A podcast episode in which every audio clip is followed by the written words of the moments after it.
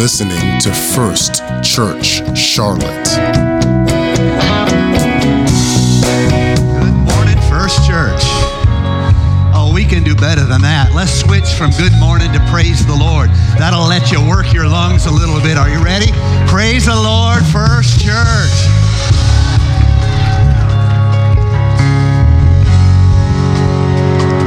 I haven't seen you guys since last year, and I'm filled with affection for you today. And I hope all of you have had a wonderful uh, holidays. Um, I have a confession to make. I'm the type of person who uh, goes to bed early on New Year's Eve and complain about the neighbors for shooting off fireworks. So don't be like me. Live a vivacious life. Make your life beautiful. You are made in the image of God, and that means you are a creator. That means your job is to make something beautiful out of what God has given you. God has given every one of you a garden, both physical and spiritual, for you to tend, for you to care. Your life is God's gift to you. Does anybody agree with me here today? You should strive to make it make it beautiful, not just as a statement of your own individual personality, but you should make it beautiful as an act of worship because God gave it to you. I just wanted to say that. I, I, just I took I took my time. It's almost as though they gave me a microphone and I can just say whatever I want to. And I know that scares scares people to no end. So uh, happy New Year! We are in the year of our Lord, 2022. Who would have thunk it? When I was growing up in the church, we all thought that the Antichrist was imminent. And with the exception of occasionally thinking my neighbors were the Antichrist, uh, the Antichrist, the spirit of the Antichrist was at work. Uh, but who knows about the rest of it? In the meantime, God has been good to you. He has invested in you. God believes in you. I want to speak some hope here today. If you've had a rough year, I'm actually preaching about that a little bit today. Uh, God knew all the dumb stuff you were going to do in 21 before you did it, and He decided you were worth investing in. God knew all the dumb stuff you were going to do this past year, and you might have written you off, uh, but God decided you were worth investing in. And so here you are. Those of you joining online, uh, we're so glad you would give us some time. I encourage you to stick with us, not just click away. Why? Because I want you to be a part of the worship life of our church and what the Spirit is saying in our church. Uh, it's been a little bit of a strange weekend. This uh, Omicron is going crazy. Um, our worship pastor is home, um, uh, Nathan Mellix. He's not here today. We're so blessed that we have an incredible team where they can keep right on going, and we're so thankful for all of our team. Uh, my wife uh, was supposed to be here, but she is in uh, Lake Charles with her mother, who very much needs the touch of the Lord. At the conclusion of this service, we're going to have a special time of prayer, and we're going to pray for her. And let's see, uh, also our connections pastor, Pastor Don, he decided that he was going to feel bad too. They all have abandoned me and left me by myself. And I want to say to you, whoa, whoa, whoa is thee. Why woe is thee? Because I have no reason not to preach two hours today. And you guys decided to come on out. So I figure, you know, the Bible says offense must come, and I just want to be a blessing. So that's how that works. Um, let's see. Uh, one other thing. Next Sunday, we will be back on our regular uh, Sunday schedule, uh, which is two services for uh, the convenience of all of you, which is 9:15 and 11 a.m. And so that will be starting back next Sunday. Um, also, we have a guest preacher next Sunday. One of First Church's favorite preachers is Omar Jolly, and he's going to be here preaching next Sunday. And uh, that is always very much fun. So if you're watching this, uh, I expect you to do a great job, Pastor Jolly, uh, but don't do too good because I want him to miss me a little bit. So that, that how that works. Just preach something in the middle. Just having fun. Uh, gonna gonna be a great Sunday. All right. Um, I am doing something you've never heard done before, and that is I'm using uh, one of the greatest dancers who have ever lived as inspiration for this sermon. I know what you're thinking, uh, Pastor Nate. We did not know you were a great dancer, but I want you to know I am a great dancer. You just did not know it. Uh, me and my little girl, we have dance offs all the time, and I always win. And so she disagrees with me, but she has that spirit her mother has. It's, it's a problem. So Fred Astaire wrote a song that goes like this. He was one of the great singer, dancer people of the 20th century. Goes like this Nothing's impossible I have found, for when my chin is on the ground, I pick myself up, dust myself off, and try all over again. Stay calm, no screaming or uh, throwing money at me. That would be awkward. Uh, and certainly nothing besides money. That would even be really awkward. Um, I pick myself up, I dust myself off, and I start all over again. Don't lose confidence if you slip. Be grateful for a pleasant trip and pick yourself up, dust yourself off, and start all over again. And here's another good part I like work like a soul inspired until the battle of the day is won. You may be sick and tired. Does that apply to anybody here today? You're sick and tired? Good. If you were sick, you should have stayed home. Shame on you already. But you'll be a man, my son. Would you, will you remember the famous men who had to fall to rise again? So take a deep breath pick yourself up, dust yourself off, and start all over again. So, my title is Dust Yourself Off. Dust yourself off. We are in this first Sunday of a new year. And most first Sundays of the year, us pastor types, we preach messages that are in some way vision messages. Uh, I listened to a pastor this morning while I was here early and I was listening to him preach live. And I figured if his message was better than mine, I just would preach his message and throw mine away. And I'm tell, I want you to know it was not better than mine. And so you're preaching, that's a joke. Nobody laughed, but it was funny. I don't care what y'all say. Uh, um, he was doing that very thing. I've done it almost every year where that first Sunday of the year, you preach a vision message about the heart. Somebody say the heart. The heart of the church. All churches have personalities. All churches have what we think of as culture. Uh, it feels a certain way. And here's what's interesting, and I actually wrote a book about this, uh, so you've heard it many, many times. Uh, most churches believe that it's their theology that creates their culture, but that's, that's not what creates their culture. There is a tremendous study done in evangelical churches um, all across the country, and that is the majority of most people in an average church does not even know exactly what the church believes. They believe in Jesus, and that's pretty much what they know. And then, if maybe they have served uh, or they went to religious school, maybe they know more. But most church members, now I know this church is different. All of you can quote the Bible from Genesis to Revelations, maha. But most churches don't even know the systematic theology of the church they are in. But if you went to their church, that church would have a feel to it. It would have a, it would have a culture to it. It might be a positive religious culture. That is where you use religion to be motivated to missional purpose, not to just self center and self perfect, but you believe you are changed through doing. You are changed through serving. You are changed through giving. The culture of a church is formed by things that oftentimes the church does not even realize is forming the culture and the style of the church. Uh, one of the reasons why we have a common theme here at First Church, and we try to get this right, there's maybe any number of things we don't get as right, uh, but here's something we strive very, very hard to get right, and that is there is no Christian path without loving God above everything else in our lives.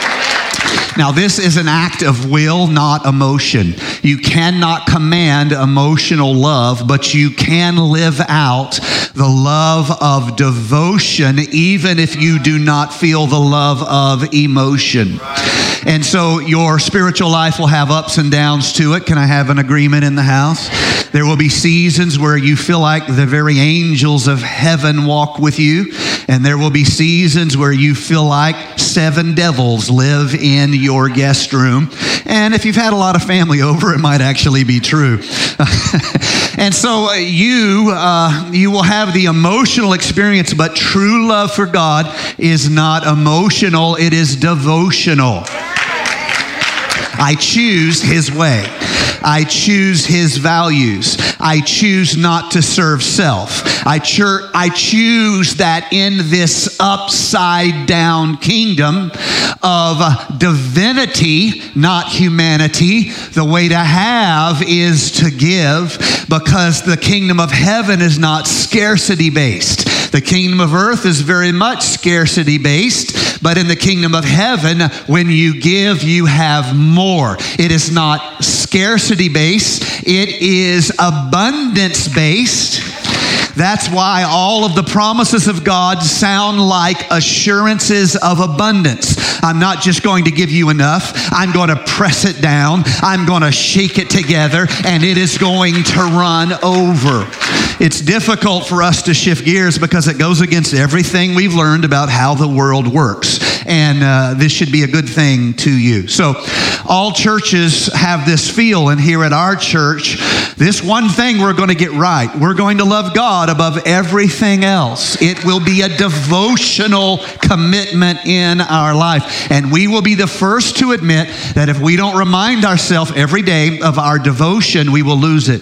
We will be the first to admit if we don't repent from selfishness every day, we will not be a part of the kingdom of heaven. We'll be the first to admit if we don't soak ourselves in the word of God, as it were, let it flow through every part of us, we will live like every other person who claims to be a Christian and then lives as though their blessing is scarcity based.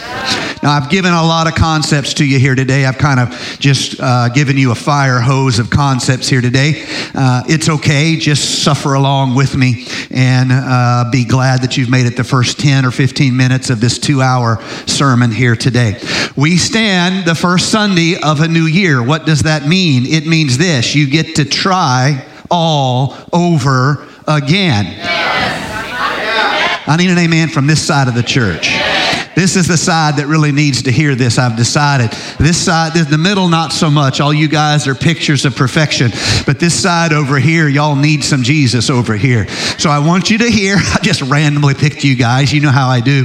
I want you to hear this. The gift of a new year is you get to start all over again. Anybody else in the house want to start all over again? And so uh, I've learned this from the great theologian and philosopher Fred Astaire that you do not start by starting all over again. You start by picking yourself up. There's something about living in failure that inclines you more to pity than change. There's something about living in failure that inclines you more to that grand worm eating pity party then it does change. And if you're going to start all over again, you're going to have to pick yourself up. You can't start over again on the ground. You can't start over again in the failure. You've got to get up out of that failure and you've got to dust yourself off. Why didn't I entitle this little uh, theological discourse I'm giving you here today. Why didn't I entitle this Start All Over Again?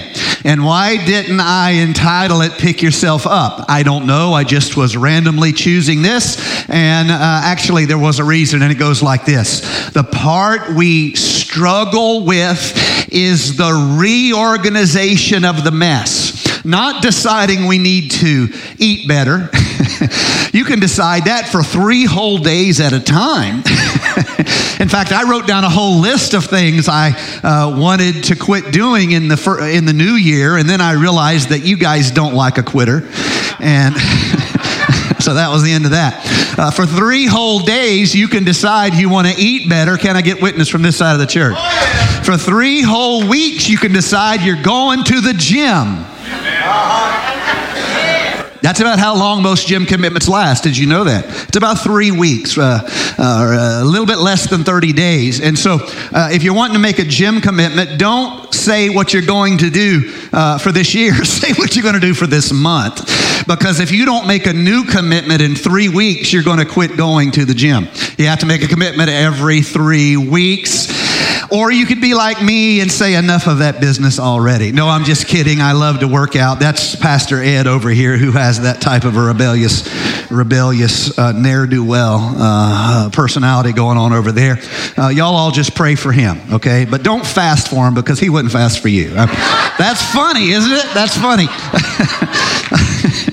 And so the, the difficult for us is that dust yourself all off part, where you reorganize the mess you have discovered yourself to be in. It's the reorganization where, watch this, the work starts. You see, deciding you're going to get up, that, that's, that's, yeah, I mean, you got to do that anyway because let me tell you a sad reality no one's paying your light bill.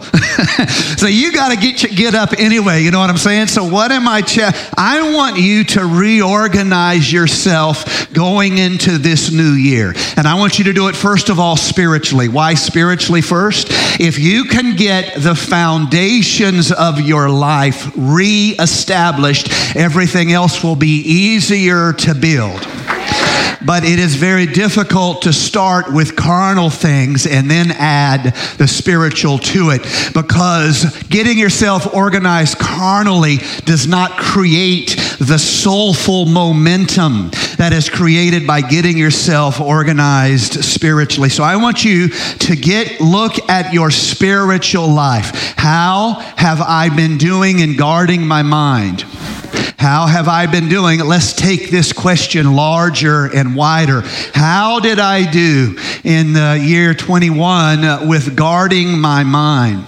How did I do with guarding my mind? How disciplined was I at having a conversation with myself and catching myself with the fearful thought, catching myself with the negative uh, belief system uh, and saying, no, not that, but rather I am God's child and I have purpose in me and I have a calling upon me and I am committing by the help of the Lord uh, to that purpose and to that calling. How well did you do in 21 on guarding your mind? Because if you did not guard your mind, you lived in constant spiritual conflict.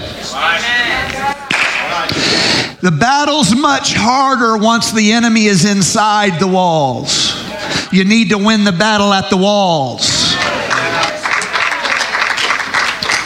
And so, if we are not guarding our mind, we are always fighting a, a, block by block, grueling battle of trying to re-establish control over the very parts of our life that should be safe. Lord, I pray that someone here today would be able to receive this. So often we come into your house, Lord, and we hear and we think, oh, that's good, or that's enjoyable, or that's entertaining, or that's funny, but we do not, we're not ready in our spirit to receive us. Lord, I'm praying for the person here today who stands at a crossroads of spiritual opportunity. They could step into a promised land of purpose and calling, or they could wander in a wilderness of futility and despair. God, don't let us leave here and miss the lesson of your spirit that is moving within us right now. But let us receive the unction of your spirit. In Jesus' name we pray. And can someone say, So be it? In Jesus' name. excuse me, excuse me. I do not have COVID. I did, but I don't. Nowadays, every time you cough, you're like, COVID carrying creeper alert.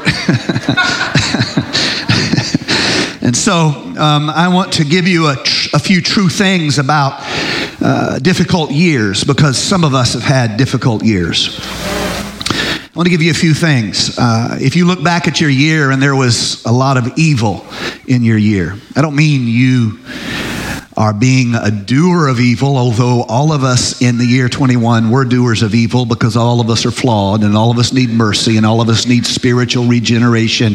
And can some church folks say amen? And so all of us have done evil and uh, all of us have to repent for the evil we have done. And all of us have been victims of evil uh, in the past year. Uh, what do I mean by victims of evil? I, I mean evil in the sense that we use it when it is best understood as I have been the victim of malevolent forces and malevolent voices, people who, because of dislike, because of anger, because of their own toxicity, they have tried intentionally to hurt me. Um, I have, I have to be honest with you, and uh, if you've lived in this sinful, fallen world, you have uh, faced evil this past year.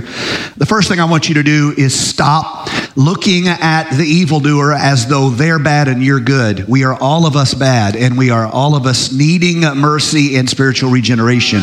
Why do I want you to do that? Well, first of all, yes, it humbles you and makes you more available to spiritual calling and purpose, but more than that, it's a gift you give yourself because you are now able to forgive the person who has harmed you. If you're struggling to forgive, it's because you, in some level of your uh, personality, you think that someone has done something to you that you are not capable of doing to someone, and therefore you struggle with uh, forgiving them. I, I want to say first to myself and then to all of you, we are capable of more evil than we ever dreamed possible. We are, every one of us, capable of any number of malevolent actions if you get us afraid enough, if you get us scared enough, if you get us bitter enough, there is no telling what might come out of our hearts. And can I have a half hearted amen? Yeah, that's because you're feeling guilty. Um, I want you to see, however, that once we see that we have been the recipient of evil and we have the capacity for evil. We now are able to live humbly, number one. And number two, we are able to forgive others who have done us wrong. How did evil come into this world? The Bible tells us, Romans 5 and 12, uh, evil came into this world because of sin. Sin came into the world because of what one man did, and with sin came death. And I want to remind you that everything in this world is broken at various levels and in various ways by the evil and the sin of the human condition. Matthew 24 and 12. There will be more and more evil in the world, so most people will stop showing their love for each other. I want to read that one more time, and I want you to gather your attention because you need to hear this today. Uh, there will be more and more evil in the world. What's the result of that? most people will stop showing their love one for another.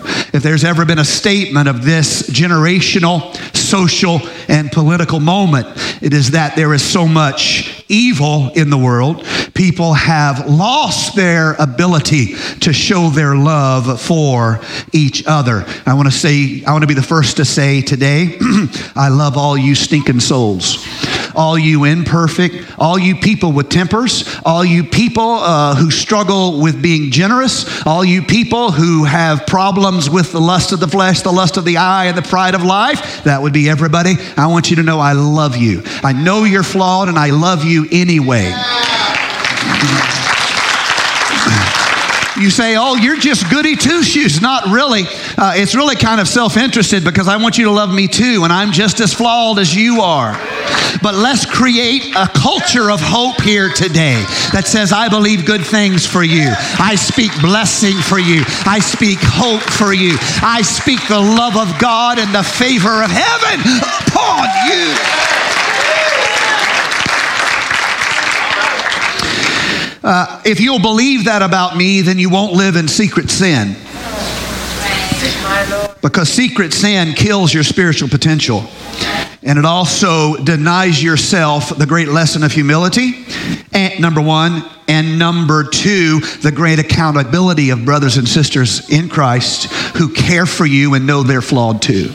Uh, if we're going to be a true church, then we need to have not just the quiet altar confession uh, where God knows, but we need to have appropriate spiritual mentoring confession where there's people in your life that you make yourself spiritually accountable to. Some of you have recently made yourself spiritually accountable. I want you to know that I respect you for doing so, and I think you are on a path to real spiritual wholeness and healing. Those of you watching tempted to live isolated Christian lives, I want you to be, if it's possible, uh, to receive what I'm about to say, and that is this you need brothers and sisters to walk with you, to pick you up, to care about you, to believe in you, to see your sin and say, I'm committed to you, to see your error and your flaws and say, I am committed to you. Everything on earth is broken by sin, and it's not God's fault.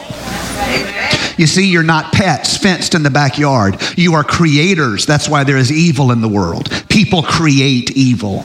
People, by the fulfillment of their lust, their actions, their choices, they commit evil. And who is the victims? More people who are also capable of evil. Do you see? This is the source of evil. And rather than God being to blame for what sin has done, God grieves because of what sin has done. And what does He do? Provide a way of escape. You don't have to live in that prison. You can begin to choose His way, not the way of the sinful heart, because that way is meeting judgment. And you don't want to meet judgment, you want to meet mercy. All right, let me move along quickly in this two hour reflection that I'm sharing you with. Uh, in uh, their suffering, Isaiah wrote 63, verse 9. In all their suffering, he, God, suffered too. Let me say that again. In all their suffering, he, God, suffered too. I've told you this illustration before. Uh, famous rabbi in the concentration camps of World War II was singled out because of his, uh, his status uh, and made to suffer, particularly by some of the malevolent guards uh, who were taking care, not taking care of him, but imprisoning him, the opposite, I should say. and he was forced to dig in the latrine pits, which is as horrible a thing you might have to do for literally hundreds of thousands of people. And it's just a terrible place. And the people who had to do it died very quickly because of the germs and disease potential of those uh, latrine pits. And while this famous rabbi's digging down in the latrine, one of the guards stands over him and says to him, uh, Where is your God now, Rabbi? Where is your God now, Rabbi? Look at you in the latrine. Where is your God now, Rabbi? And the rabbi looked up at the guard and he said, This, he's right here digging in this latrine with me. Isaiah said it beautifully. God suffered with all their suffering. In all their suffering, he suffered too. Uh, Psalms 56 and 8, you, Lord, keep a record of all my sorrows. You've collected all my tears in your bottle and list each one in your book. Uh, so the world has fallen, it's full of evil, and that evil exists as our own actions, and even when we try to do good, it exists as potential. What do I mean by potential? Uh, this is what I mean by potential. You guys have heard this. Let me just catch everyone up. Uh, we cage tigers and lions at the zoo, although uh, very few of them have ever hurt anyone. All the tigers and lions and crocodiles at the zoo, they, they haven't hurt anyone. They've been in cages their whole life. So why are they locked up when they've never hurt anybody? Because of their nature. And if you let the lion out, it's going to say, Hey, dinner. I thank you, Lord, for this lovely meal that is ahead of me right now. And I pray you would bless it in every regard. And then that's the end of you or your cousin. The tigers never hurt anyone, and we lock them up anyway. Why? Nature. It exists as potential within him. This is why we're not judgmental as a church because whether or not we're the ones doing the evil, that evil exists as a malevolent potential. That's right. All right, moving along. The world's fallen. It's a struggle that we have. We are fallen, but we are called to a different way, a better way. And we remind ourselves of the great Christian hope that one day God will justly deal with all of falling, fallen sin. Uh, this is Hebrews 4 and 13. Nothing can be hidden from God. Everything in all creation is exposed to his eyes, and each one of us will give an account of our lives to him. And so, a fallen world, fallen people, uh, and God will one day make things right. A new Jerusalem in some manner that is given to us in prophetic image, but not always understood as to how it will literally come about. We leave that with God and we simply say, if He said it, it shall verily, verily come to pass. And can some believers say, Amen? In the here and now, however, God will bring good out of the bad if we'll give Him our hearts and give Him our lives. Let me say that again. God will bring good out of the bad if you'll give Him your heart and give Him your life. Romans 8 and 28, we know that in all things God works for the good. Somebody say good. Somebody say it like you mean it. Good. We know that in all things God works for the good of those who love him, who have been called according to his purpose. So I want to give you a handful of things that basically are uh, a plan for reorganizing yourself after you've fallen. Let's assume 21 was not your favorite year. 21 was not my favorite year. I'm over it already. I say, Yea, behold, verily good riddance. I say, Get thee behind me.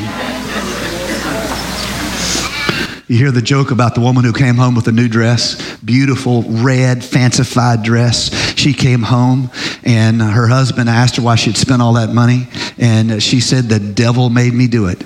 He said, Why didn't you tell that devil to get behind you? She said, I did. He said, It looks pretty good from back there, too. I love that joke. anyway, now you know everything you need to know about my wife. Um, so uh, let's assume 21 is not your favorite year, and now you need to what? Pick yourself up. Come on, help me out now. Say it with me. Pick yourself up. Let's do that one first. Get ourselves organized. Pick yourself up, dust yourself off, and try all over again. Okay, all right. Thank you very much. Uh, number one, you need to include others in your plans for a new you. Uh, you're not made to do life alone. You're not made to do faith alone. You're not made to do spiritual growth alone. You're not made to do ministry alone. Uh, you aren't made to do anything alone. Isn't it amazing that in the most violent places, which are prisons, the worst thing you can do to someone is to isolate them? You were not made to do life alone. You need to accept help and support you need to ask God to get involved in the mess you've made. And then you need to ask Him how He has designed you to live because God has a plan for you. He has not designed you to do life alone, uh, He's designed to put you in a seagoing vessel, the, the ship of Zion. And you're supposed to be in the ship. You are not the ship, you're supposed to be in the ship. Find people in your life to do life with. So, what are we doing first? Connecting to God. There is no strength without God. There is no better 22 than 21 without God. So, all of us right now, I want you to make a commitment in your spirit. I'm not doing this new year just by myself, Lord God. I am committed to including you. Would you pray that prayer with me all across the house, Lord Jesus? We are committing to including you in everything in this coming year. We are connecting first with you. We are looking heavenward and asking for your will, your way, your strength. And then We're connecting horizontally with others in our life. We're connecting to a church body. We're connecting to other believers. We're connecting with pastors. We're connecting with mentors. We're connecting with small groups. We're going uh, to grow together. And can the church say amen?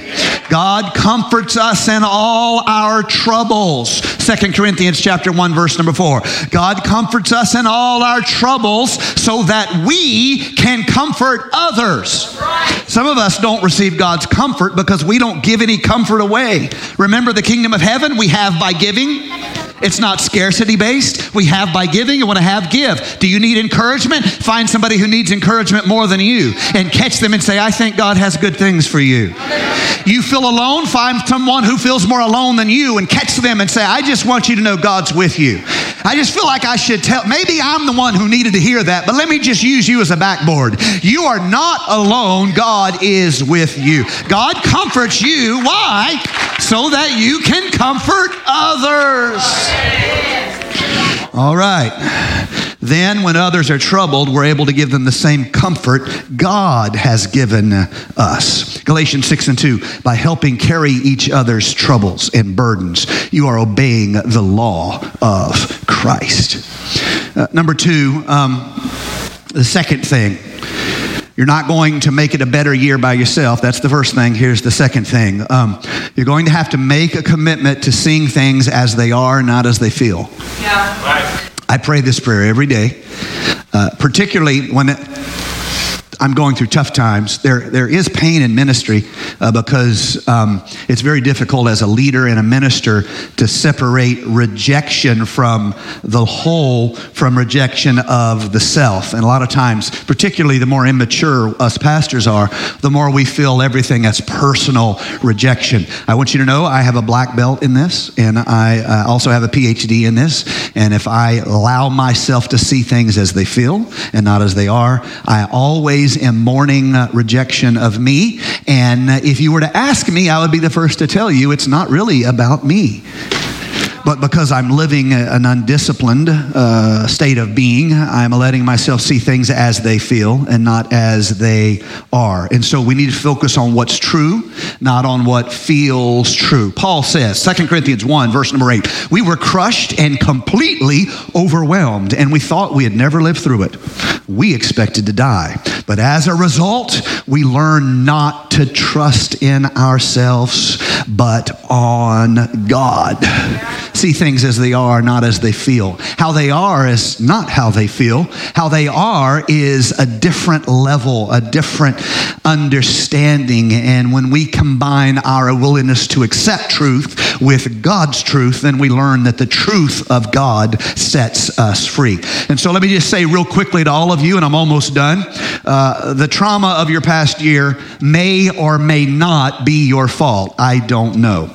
I tend to think it isn't your fault, uh, but let's be honest, there are scenarios where it could be your fault. Neither is particularly helpful. Whether or not you think it's your fault or not your fault, it's not particularly helpful to figure out whose fault it is.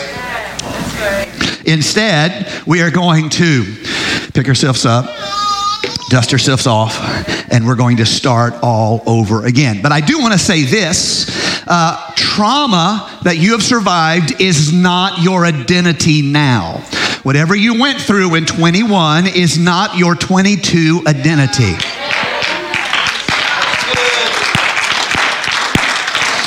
Some of you are watching right now. I want to say it to you too. You're not even in the house, and I'm a little bit mad at you for that, but I'm going to forgive you. And it goes like this Whatever you did, went through this past year is not your identity. You may have even quit coming to church because of something you went through, and you think the church will think that is your identity. No, we're going to stand over you and speak God's promise over you and say, Yesterday is finished.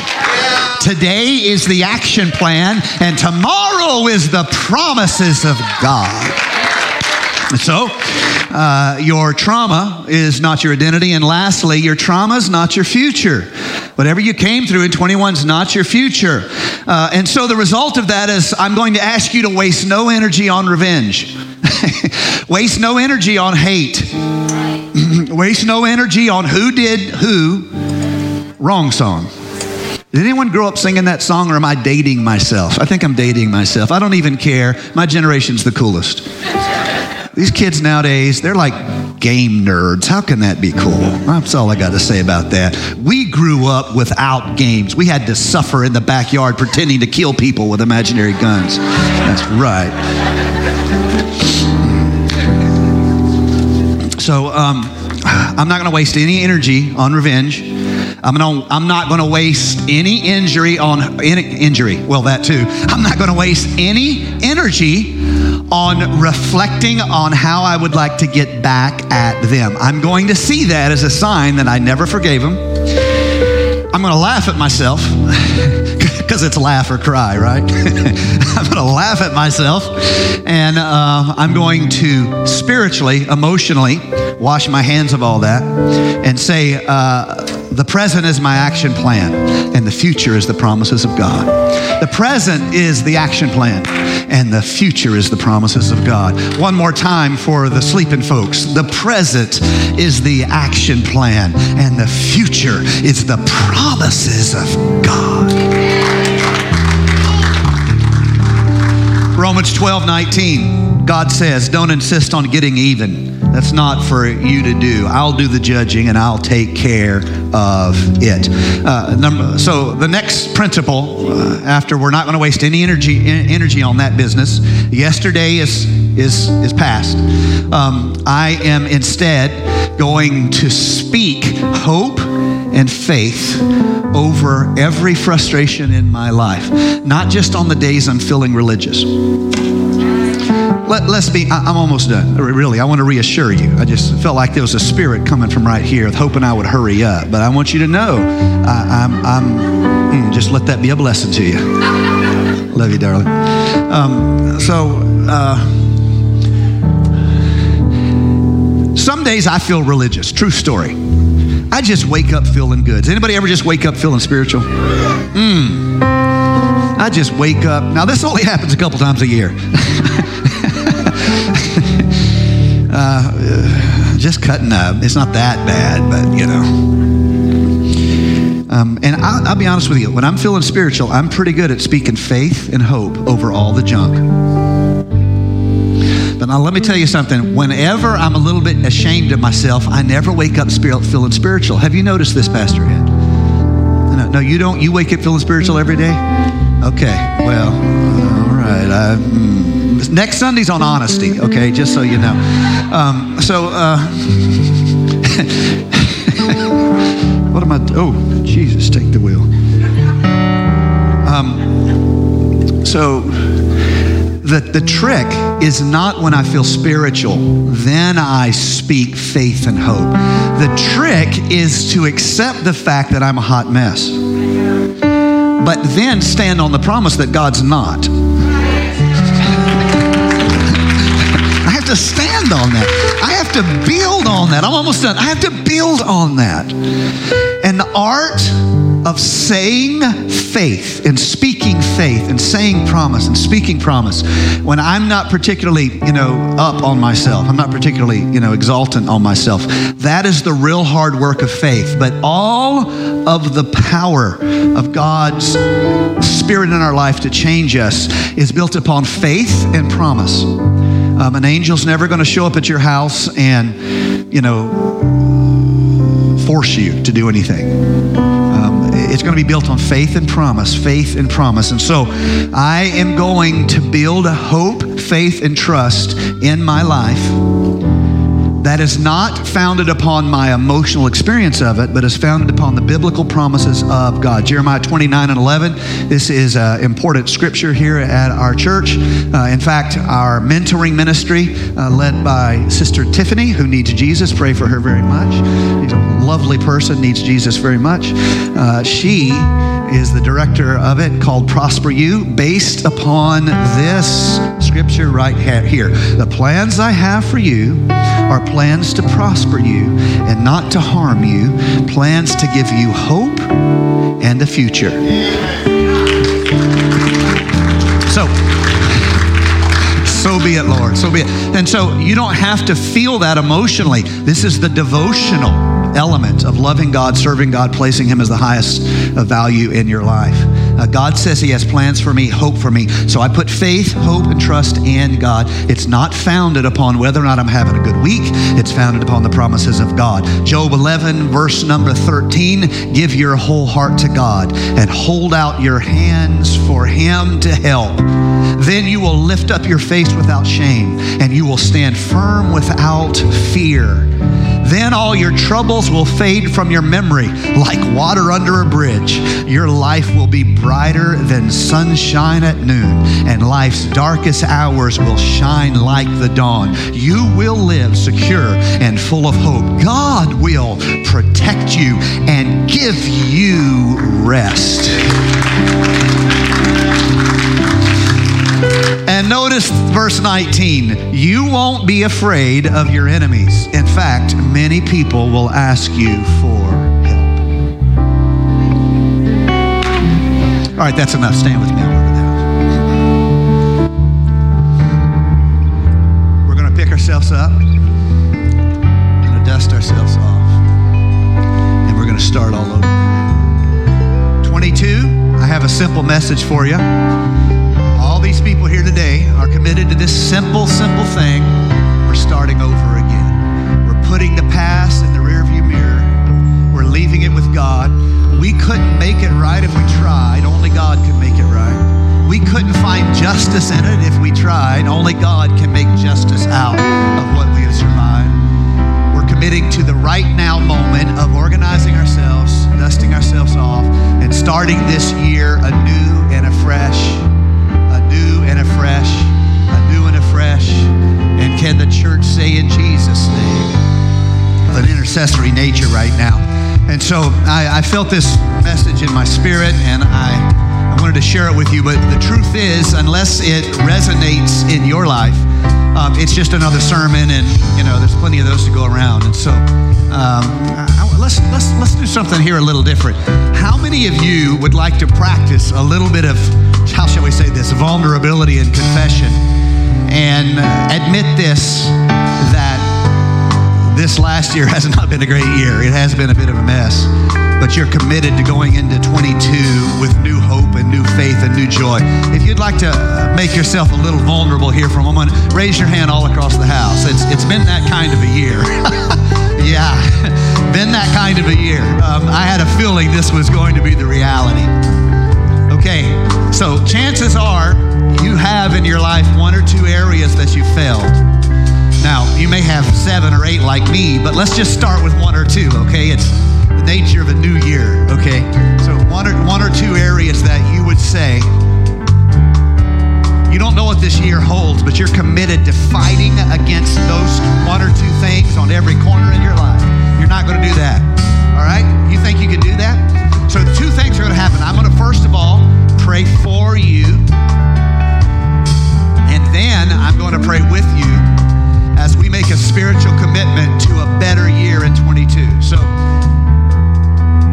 if this applies to you, lift your hands all across the house. Church, if there's someone near you, extend a hand toward them. Just, just extend a hand, pray a prayer of intercessor. Lord Jesus, we are praying right now for every honest person making themselves vulnerable in this moment, confessing before this house that they need a, a new year. They need, they were ready for a new year, Lord Jesus. They were ready to turn away from uh, the errors, the sins, the evil within the heart, and the potential evil within the heart. Lord God,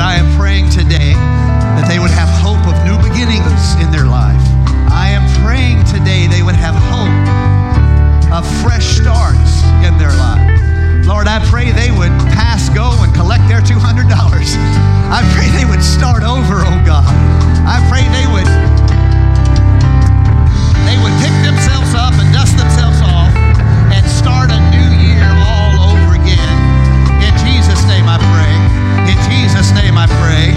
In Jesus' name I pray Thank you for listening to First Church Charlotte. If this podcast has blessed you, please rate it with four or five stars. By doing so, you will help others find our free podcast and bless them. If you're in the Charlotte, North Carolina area, come worship with us at 4929 North Sharon Amity Road. For information about service times, church ministries, and so much more, visit us online at firstchurchclt.com. If you would like to help support our efforts, please text GIVE to 704 445 5353. We pray God's richest blessings to you. Come, worship with us.